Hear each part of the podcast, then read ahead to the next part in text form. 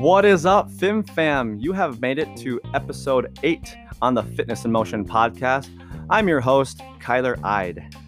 In today's episode, if you've read the show notes, we talk about two different things fat flux and the Dunning Kruger effect. If you know one or the other or both of these, you might be sitting there scratching your head how the heck these two relate to each other. Um, but hopefully, I do a good job of getting into that.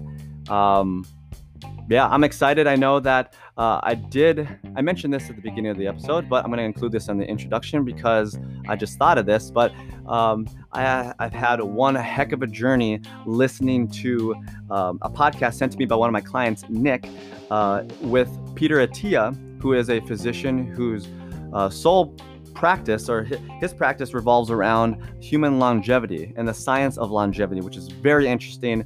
Um, I have been listening and I guess researching his stuff for the last week or two, and I introduce and borrow some of his concepts and topics in today's episode. Um, I definitely have did not get paid to promote him, but I did want to include that since I do reference a lot of his work.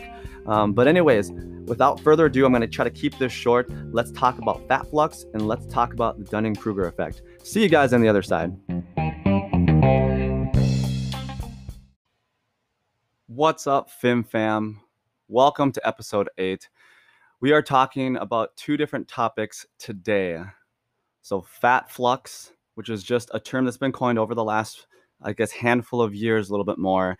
And then the second one will be the Dunning Kruger effect.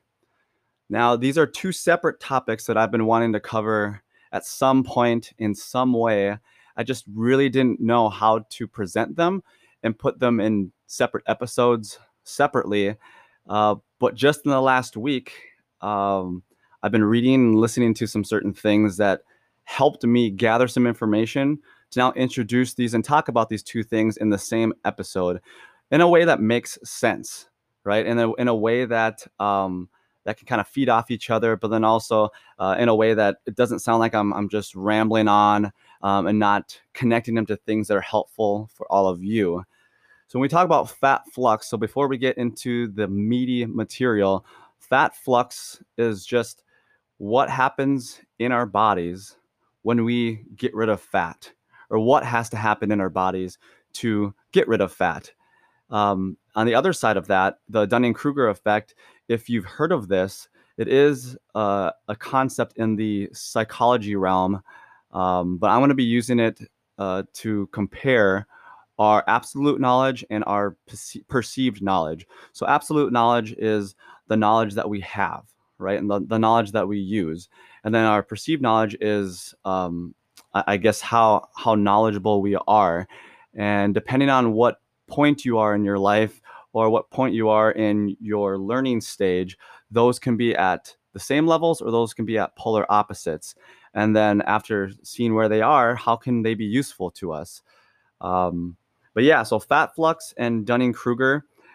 I anticipate this will be a lengthy episode, but uh, again, these are two topics that I've backburnered for a while, and I'm putting them together in the same episode. So I'm just anticipating it's gonna it's gonna be a lot of material, um, but I'm gonna wrap it all together at the end for all of you.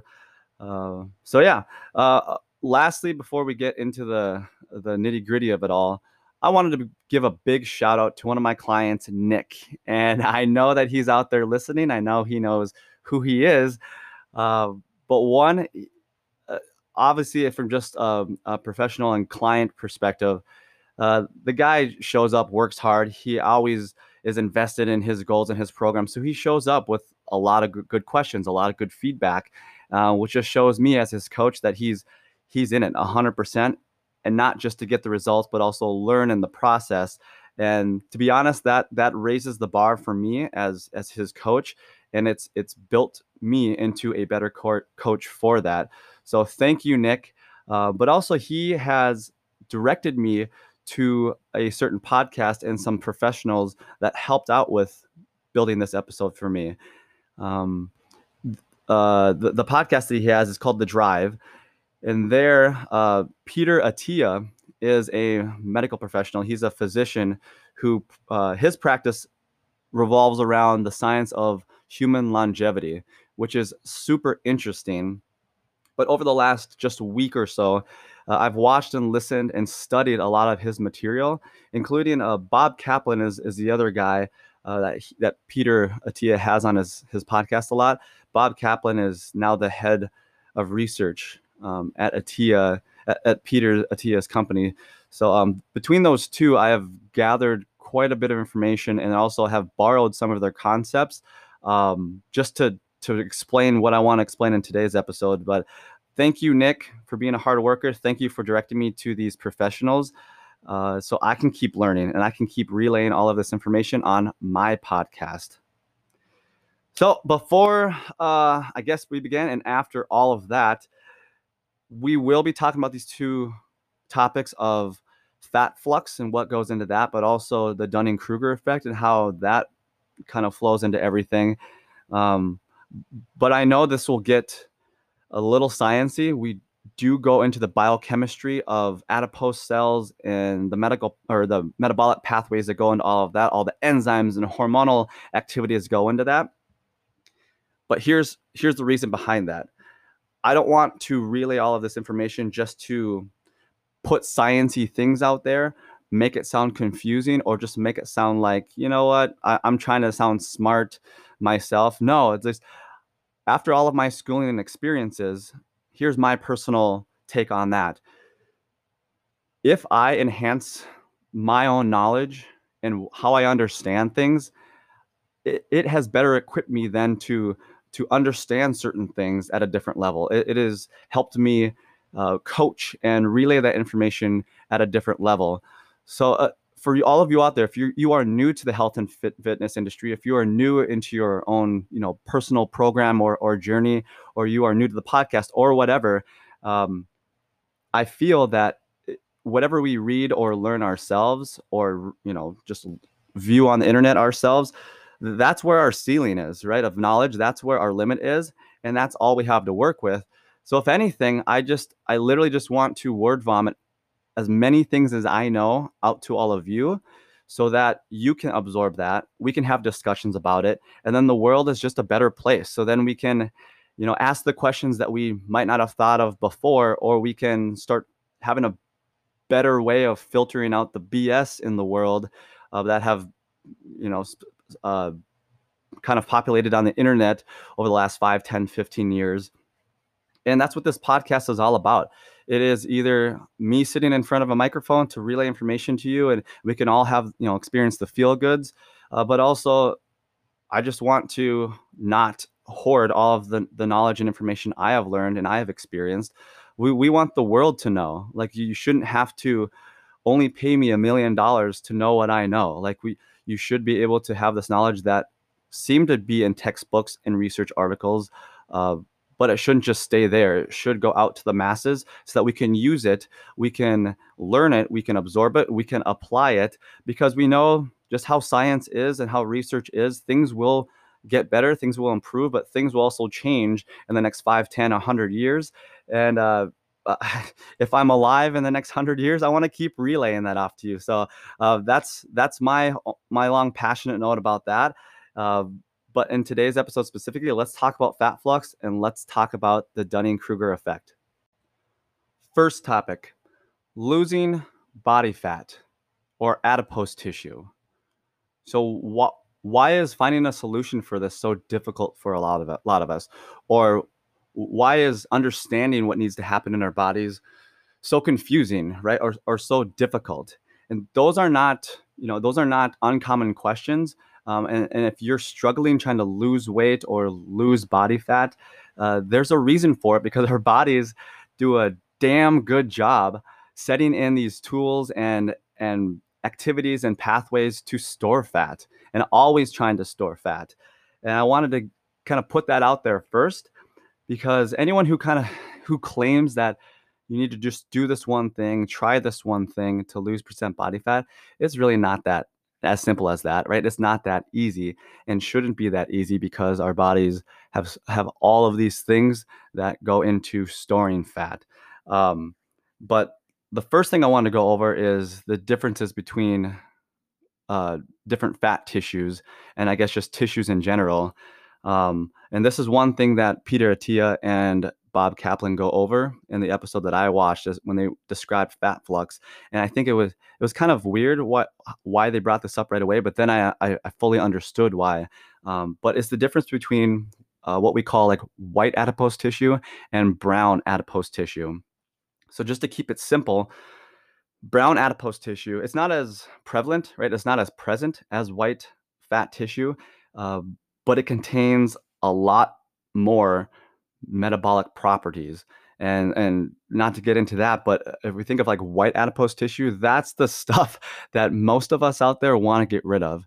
If we if you've seen uh, surgical procedures or um, you know things on tv where you, where you see actual fat tissue coming out of the body or stored in the body right it's that very boring kind of yellowish uh, murky tissue sometimes gross looking stuff. Uh, and and that's why like we, when we view weight loss, it's like oh I want to get rid of that, um, but your body doesn't doesn't view it like that. So first we need to understand that white adipose tissue is just a tissue. It's just a tissue that your body views as something with many functions, with many uses and many properties. But again, for the majority of the human population, especially in the health and fitness industry, we tend to only view fat as something that we don't like or we want to get rid of, right? Something that's evil, it's just messing up and crushing our dreams. But your body views it as just something that is very useful. Therefore, it puts in place a lot of things to preserve and keep it when we want to lose weight, we prim- primarily mean losing fat, right? I don't think that's confusing. So I'll, I'll say that again. When we want to lose weight, we can assume that that person wants to lose fat. And when we want to gain weight, we can assume that that person primarily means they want to gain muscle. So for the rest of the episode, if I accidentally say lose weight, I mean, I mean lose fat or get rid of adipose tissue. Um, but yeah, anyway, so two things that we want to understand uh, or that we want to look at when we decrease the amount of adipose tissue that the human body has. So, one, we could either decrease the amount of adipose tissue that we have, or two, we can decrease the size of the adipose cells within the adipose tissue. Now, the first one like liposuction that'd be a great way or just i'm sorry a great example of how to just simply decrease the amount of adipose tissue we have on the body. So we can surgically remove uh, the tissue from the body and we might have scenes you know procedures like that or know um, know what we mean when we say liposuction but that's just a quick and easy way just to get rid of the amount of adipose tissue. If we want to decrease the size of the adipose cells that's what i'm going to be diving deeper into and both of them, both ways can result in, let's say, the certain like aesthetic end result that we want. Um, but let's not forget the benefits that we gain from from decreasing the size of the adipose cells. So examples will be like enhancing the enzyme activity that's involved into decreasing the size of, of the fat cells, improving the metabolic pathways, the hormone functions to decrease the size, but then also solidifying like these external habits as humans that go into losing fat. You know scheduling time to go to the gym scheduling uh, time to focus on nutritional intervention um, these things that we tend to hyper focus on um, they are important but um, you know sometimes if we feel like we're dialing in on just those habits sometimes we don't get the end result. So again we're going to dive deep into the biochemistry that goes into decreasing the size of adipose cells so that then you can sit down and brainstorm after listening to this episode and really start figuring out okay, are the things that I'm doing actually going to result in losing fat and losing weight? So let's get into the sciencey part of it. Um, I'm going to try to do a good job of giving you, you know, or explaining in words uh, in a way so you can visually see this diagram that that's in front of me. Uh, but again, I, am going to try to keep referencing um, certain things and certain uh, topics that I grabbed and borrowed from Peter Attia and and and some of his podcasts because he does have um, some good show notes and diagrams for that. Uh, but let's get into the fat flux biochemistry. Now I want you to picture this big oval circular shape that we are going to view as one single adipose cell or one fat cell. So on the left side, there are, let's say, two doors of things coming into the fat cell, therefore making the cell bigger. And then on the right side, there's one door letting things out, right? Hopefully, therefore, uh, allowing us to shrink the size of the fat cell. So I'll say that again. On the left side, there are things coming in, and on the right side, there are things going out. And I think the way that Peter Attia and Bob Kaplan uh, described this as flux is a really good term. Um, and it really just sort of silences those who say that, you know, we are right now, we are in fat burn mode, or right now, we are not in fat burn mode. Your body is constantly having things flow into fat cells and having things flow out. And we're going to be going over that like it depends on the certain rates of things coming in and things going out that will dictate the overall size of the fat cell. But let's just picture on the left side things going in and on the right side things going out. So let's just focus on the left side for right now. Primarily, there will be two different doors letting things in. So these two things coming into the fat cell are triglycerides and glucose. So let's talk about triglyceride first. There are really two different ways that your body brings triglycerides in and therefore into the fat cell. Either during just different parts of the day in what we call like VLDL. So that's our very low density lipoproteins. VLDL brings triglycerides into the fat cell uh, when we're not eating or not after a meal. So when you go to the doctor's office and get your triglycerides measured, you, they have you fast for at least 12 hours, right? They have you fast at night uh, the day before, and then you usually get your blood test in the morning that day of. And what we're trying to see is they're measuring your triglyceride levels in your VLDL uh, mostly at any point of the day, just not around mealtime.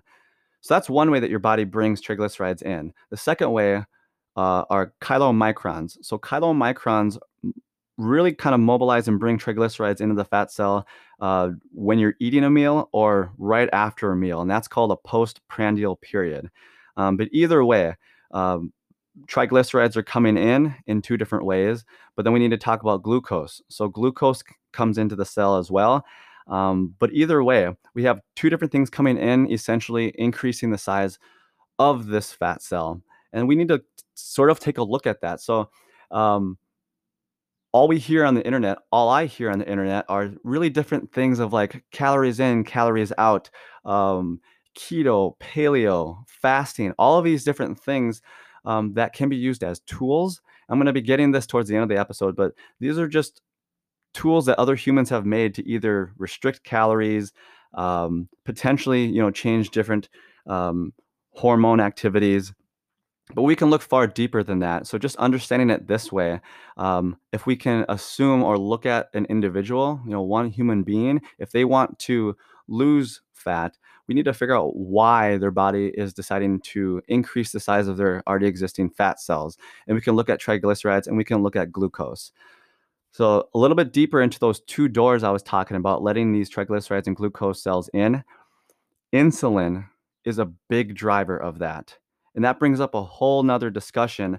But let's just think of insulin as this hormone that is pro growth.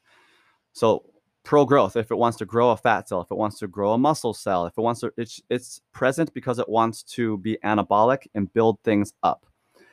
And just think of like the bouncer at a door, right? Insulin is there. Think of a triglyceride or a glucose comes up to the cell wall, knocks on the door. Insulin is there trying to figure out how much to let in or if to let them in at all. Um, and obviously, we know nutrition habits, other things can dictate how much ins- insulin is is available, or even just activity level. You know, muscle contractions. Um, if you're diabetic or not, that really just dictates how many bouncers we ha- we have at the door. But just know that insulin is a big driver of this, and I'll get to the, get to that uh, in a little bit when we talk about the right side of the the cell, letting things out. But um, but yeah, so though that's the left side. Let's talk about the right side. So the right side is when we have things leaving the cell and uh, insulin usually has to be not very present. I probably could have worded that a little bit better um, but things that dictate the flow outward insulin has to be very low. Things that drive and increase this flow outward are adrenaline and, and noradrenaline. So if we think of the fight or flight response, you know, a bear busts in, into your house and we have to have energy and substrates to use now to run away or fight the bear. Adrenaline and nor- noradrenaline kick in and therefore lets your body know, oh, we need to now take free fatty acids from the fat cells, release them into the bloodstream so we can use it up and fight or flight from the bear. Um, so that's that's a simplified way of looking at it, but if we can look at it at a, at a molecular level like this, we can start to figure out okay, should what needs to happen in our routine to either increase the flow of things out of the cell or decrease the flow of things in the cell. Um, hopefully, I did a good job of of of, uh, of explaining that. You can definitely rewind uh, and maybe go over the explanation again. But I'm going to be started. I'm going to sort of branch off now and go into just a simplified version of if we want to increase weight, decrease weight, increase the amount of fat tissue, or decrease the amount of fat tissue by using this model I just explained. With that model fresh in your brain, here are some important notes that I, I do want to go over right now. Nowadays, everyone I talk to, most people that I talk to, there seems to be basically two different camps uh, when it comes to this debate or when debating this. So in one camp, you know, there are those who seem that 100% of this model relies on calorie balance or calories in eh, versus calories burned. On the other side, there's another camp that says that this relies solely on just insulin levels or like hormone levels or just hormonal activity. And when you when you learn and, and start to understand all of this on just what happens at, at a molecular level, um, sometimes you either shake your head when you hear that you know just keto will help lose fat, or just uh, exercising in this way helps to lose fat. If I were to pick a camp, one or the other, I would say both.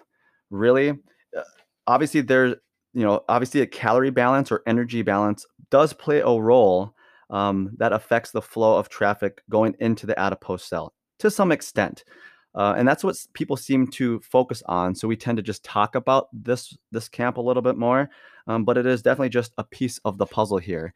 Like if we don't know what calories are coming in, if we don't know how many calories our body is adapting to, if we whatever, like we we can focus on that we can go to a nutrition coach we can go to a registered dietitian we can go to a professional to get that number solidified to just figure out is our body in energy balance or what we call calorie balance now the other side of the camp that really just looks at hormones or insulin again that plays a big role too because i look at it as uh, the key player in driving what we call substrate availability. And so a substrate, just think of it as a substance on which an enzyme acts on. So that can be like a fat cell, it can be a protein, that can be something that we can use as energy. And if we have availability or if we have a mechanism say like exercise or running away from a bear if we have that activity that forces our body to release substrates yes that can increase the flow of like fatty acids and think things outside of the fat cell. Um, and that can be a big driver. But again, it's not the only thing. If we have, you know, your, your hormones in check, if we have the activities to keep your hormones in balance, 100%, quote unquote, let's say 100%, um, that won't necessarily mean that you immediately start losing weight. If you have your calorie balance in check only, and, and we're just looking at calories, what's going in, how, how much calories your body's burning, that can also you know not not result in uh, fat loss as well so there needs to be a marriage between the two and we need to look at this um, from like a scientific approach not just i'm going to do keto just because a neighbor a neighbor said i should or they tried it so i'm going to try it. That might get you like a half a step closer because all of a sudden that forces your body maybe to get to a, a closer calorie balance or a closer insulin response but it can't be the only thing um, that we rely on and therefore i think in my opinion it can't be the only thing that gets you to lose you know one two five or ten pounds of, of fat mass. Um, but uh, when we talk about hormone activity i don't want to bypass this i do want to dive a little bit deeper into that your body our bodies we have to make a lot of like on the spot decisions on how to use substrates, and in this case, free fatty acids, or how to store substrates. So, do we use it up now? Do we break it down now? Do we store it now? Where do we store it? So, a lot of on the spot things, whether we're exercising or we just had a meal, whatever. But it also has to make a lot of long term decisions too on where to store it. Do we put it into a, a an adipose cell? Do we put it into a muscle cell, right? Um, but then also as we all know, like hormones drive everything. They make a lot of decisions for us. But these hormone levels can change, or that balance can change throughout our lives with or without our permission. So, whether in menopause, if we have diabetes, if our adrenal glands or adrenal function is down because of cortisol, like we have all of these things going on.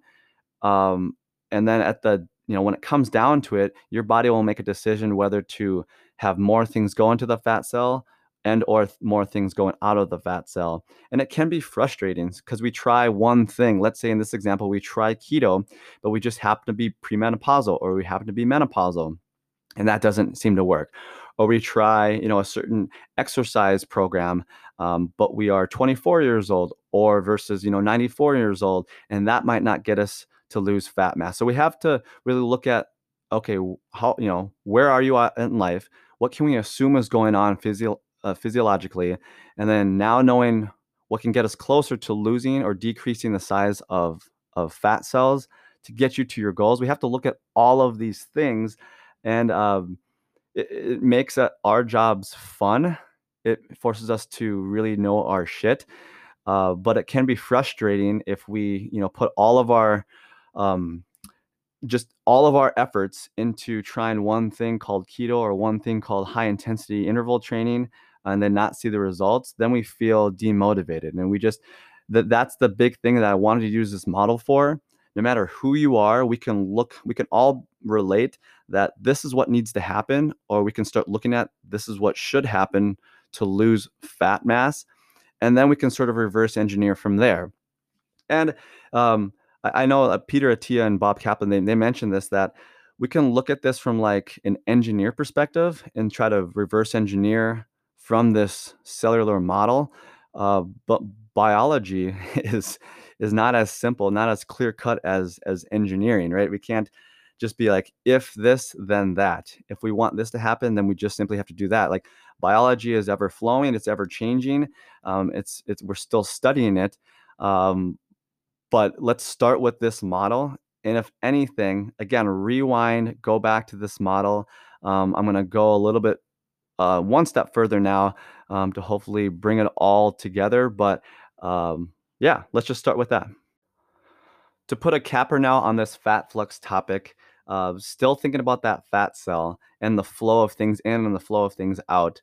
Uh, to change the size of the fat cell, just a couple notes on this. So, if we think of the fat cell increasing its size, we have an influx, right? So we have more things coming in than things going out. If we want to decrease the size of this fat cell, we would call that a deflux. We would call, and essentially, you know, less things coming in and or more things leaving the cell. If we have just kind of a, a stalemate, um, what we call like a zero flux uh, net growth, we just have happen to have the same amount of things going in as the things going out. Um, but I call this sort of like a like an open door process, right? There are there are always there are always things coming in and going out of this fat cell. So again, it goes back to kind of silencing.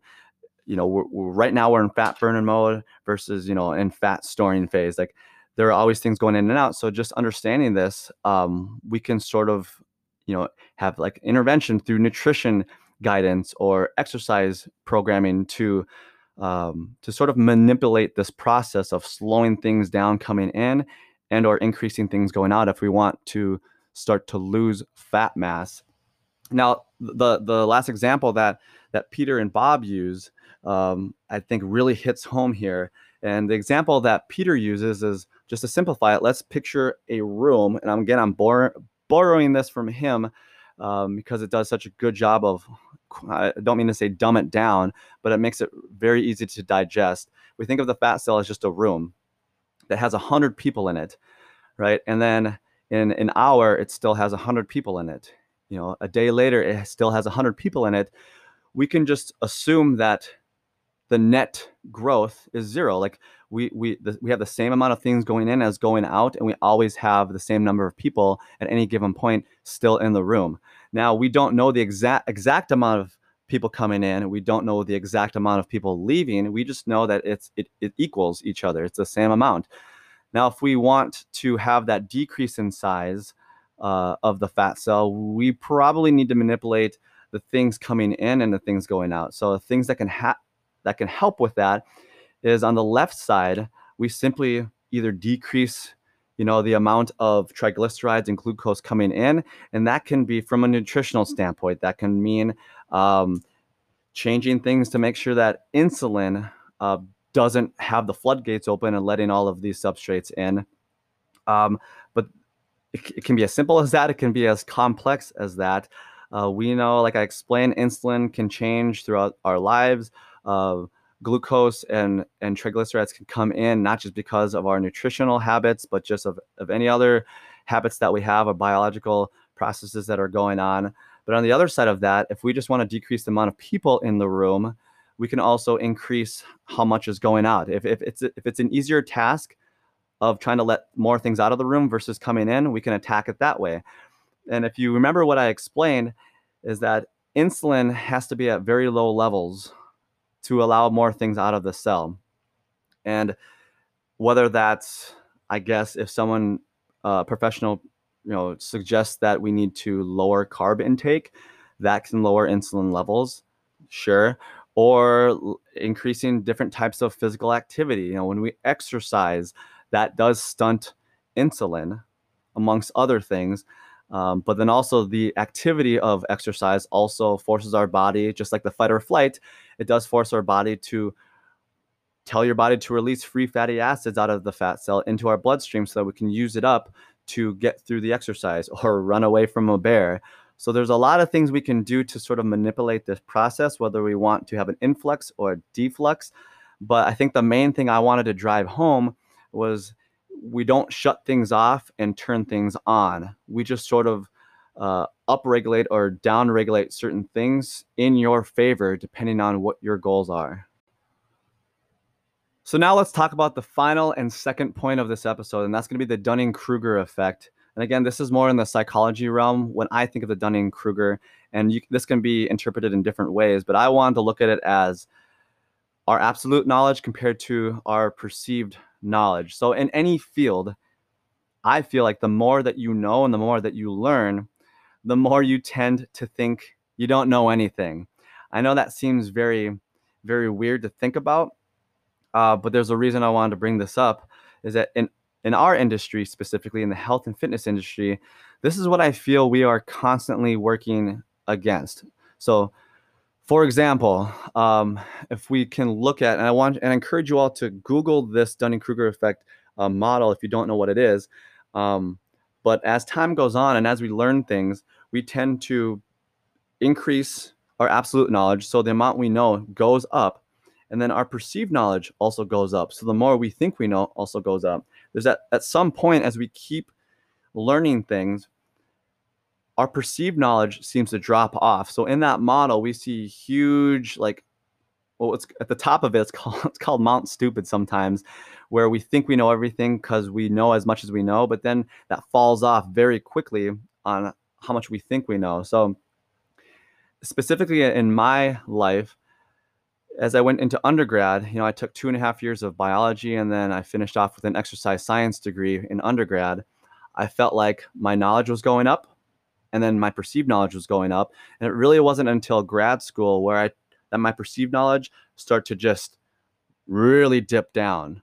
Even though I was continuing learning, I just realized that there is so much to know and there's so much continued education that I need to know um, that I felt knowledgeable, but uh, my perceived knowledge was going in the opposite direction. And I feel at some point everyone everyone experiences this either in you know an, uh, an academic uh, perspective or just in real life like a client sometimes if you are new to fitness you're starting your program your knowledge goes up your experience goes up your perceived knowledge goes up and at some point your perceived knowledge goes down even though you're starting to do more and learn more and that can be a scary place to be and you can feel stuck or you can feel plateaued uh, but in this this example, I felt like these two topics married each other because I wanted to spill out all of this biochemistry stuff to you all to increase your your absolute knowledge.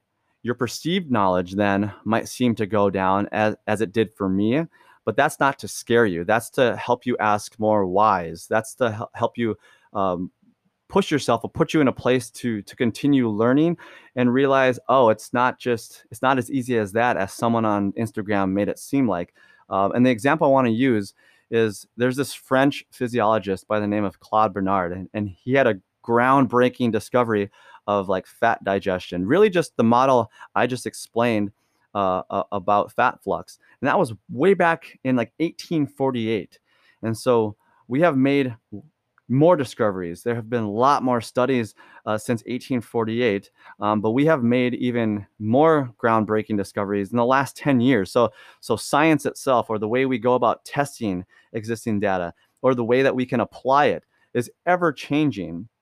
And so our absolute knowledge is going to always be enhanced, but our perceived knowledge is always going to be tested. Uh, especially since the human population, our physiology will continue to change. And if, if anything, like no matter where you are, if you're at the beginning, if you're at the top of the of the peak, or you're starting to downfall, uh, again, it's this is what we are working against all the time. So all that we can do in the health and fitness industry as a professional is just continue our absolute knowledge um, and continue growing other people's absolute knowledge, knowing that our perceived knowledge is going to start to go down. But that's such a good place to be because we are starting to push the envelope. We're starting to push uh, push our way into some some future discoveries. But uh, if we look at social media, you know, some people might be on that high peak of knowing a lot or think and or thinking they know a lot.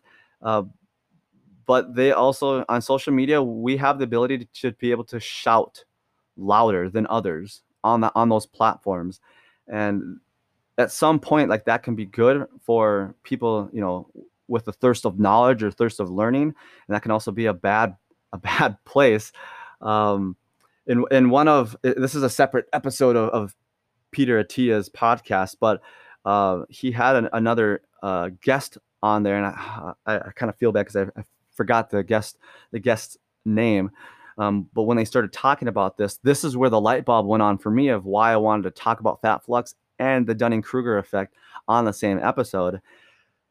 Is that um, when we think of certain topics in, in our industry, um, we want to gravitate towards someone who's confident, right? We want to gravitate towards someone who thinks that they know their shit.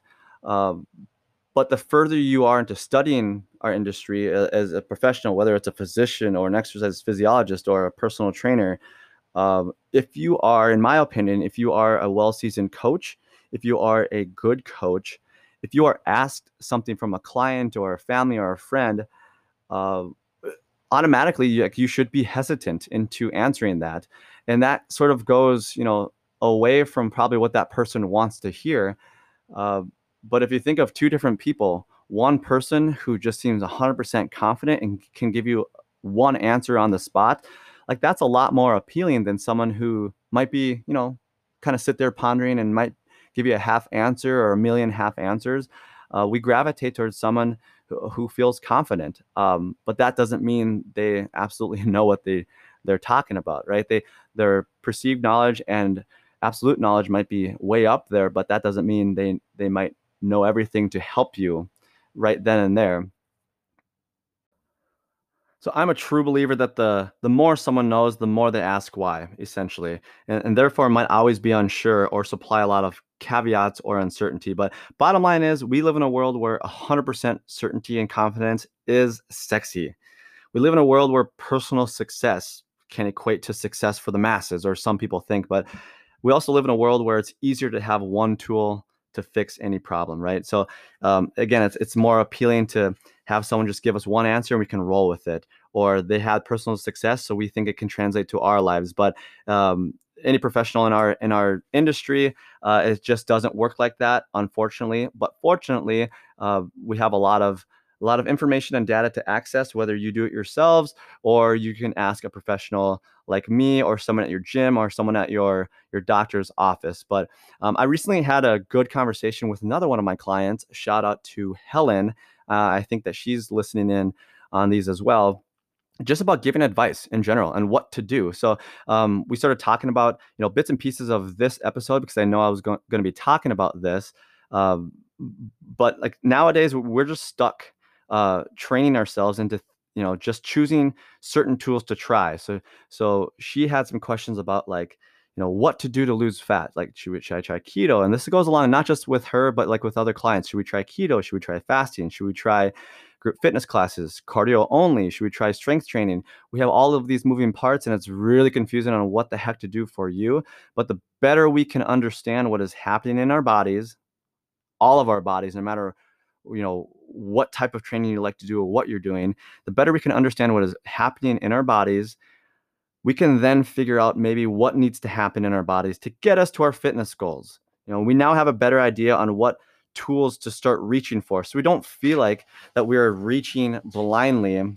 That unfortunately I feel like a lot of us are doing, right? We we happen to read this thing, see this thing, so we try it and if it works great, if it doesn't, we're frustrated. So if you are new to this whole health and fitness thing and I'm going to end the episode on this on this coach's note here. If you are new to this whole fitness thing, um, and you feel like your knowledge is low or you feel like your absolute knowledge and perceived knowledge is low like reach out to a professional reach out to me. Like a lot of trainers a lot of fitness professionals they offer a lot of complimentary resources to help you to help you out at the beginning to help you get your program rolling. Uh, if you feel like you are at the top of the peak right now uh, like like your perceived knowledge and your absolute knowledge is really high. Um, this wasn't necessarily meant to like pull you down from that or make you feel like you don't know anything, but at the very least, I hope it opened your mind a bit to continue learning, to con- continue asking why. Because as the seasons change during the year, as the seasons change during your life, like your body is a magical thing and it might change without your permission. So at least it will be beneficial to at least train yourself to always be asking why and to always be asking how.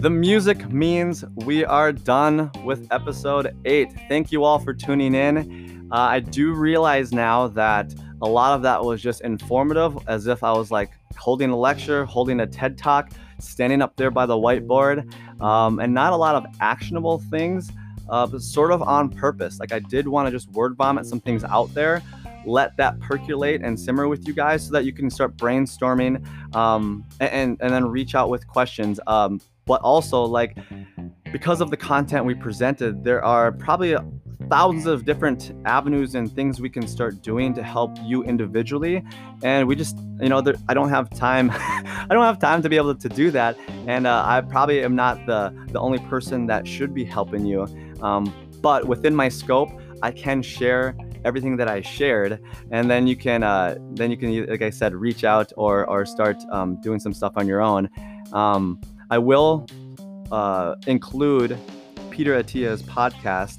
Um, it is very interesting. He is a very knowledgeable guy, and um, he he is a, a, very good physician as well. So I know he does a good job of, of deep diving into medical things and, and um, biochemistry things. Um, but in, in my episode specifically today, I did want to, I guess, explain it in a way that I understand it, but also in a way, hopefully, that you would be able to understand it. Um, but anyway, guys, anyways, guys, uh, episode eight, we are done. I do release episodes every two weeks on Mondays. And uh, I know today's episode, it did sort of piggyback on episode seven when we started talking about how to measure uh, adipose tissue and percent body fat. So I felt like this was a good segue into into this one. But um, you can reach me on any platform you're listening to me to, or you can reach out to me on Instagram. It is Kyler underscore alpha underscore fitness. We're going to continue every two weeks. Hopefully, I can keep entertaining you all and giving you information to keep your fitness in motion or put your fitness into motion because that is our mission and that is what we will continue doing. I will see you guys in two weeks. But until then, see you later.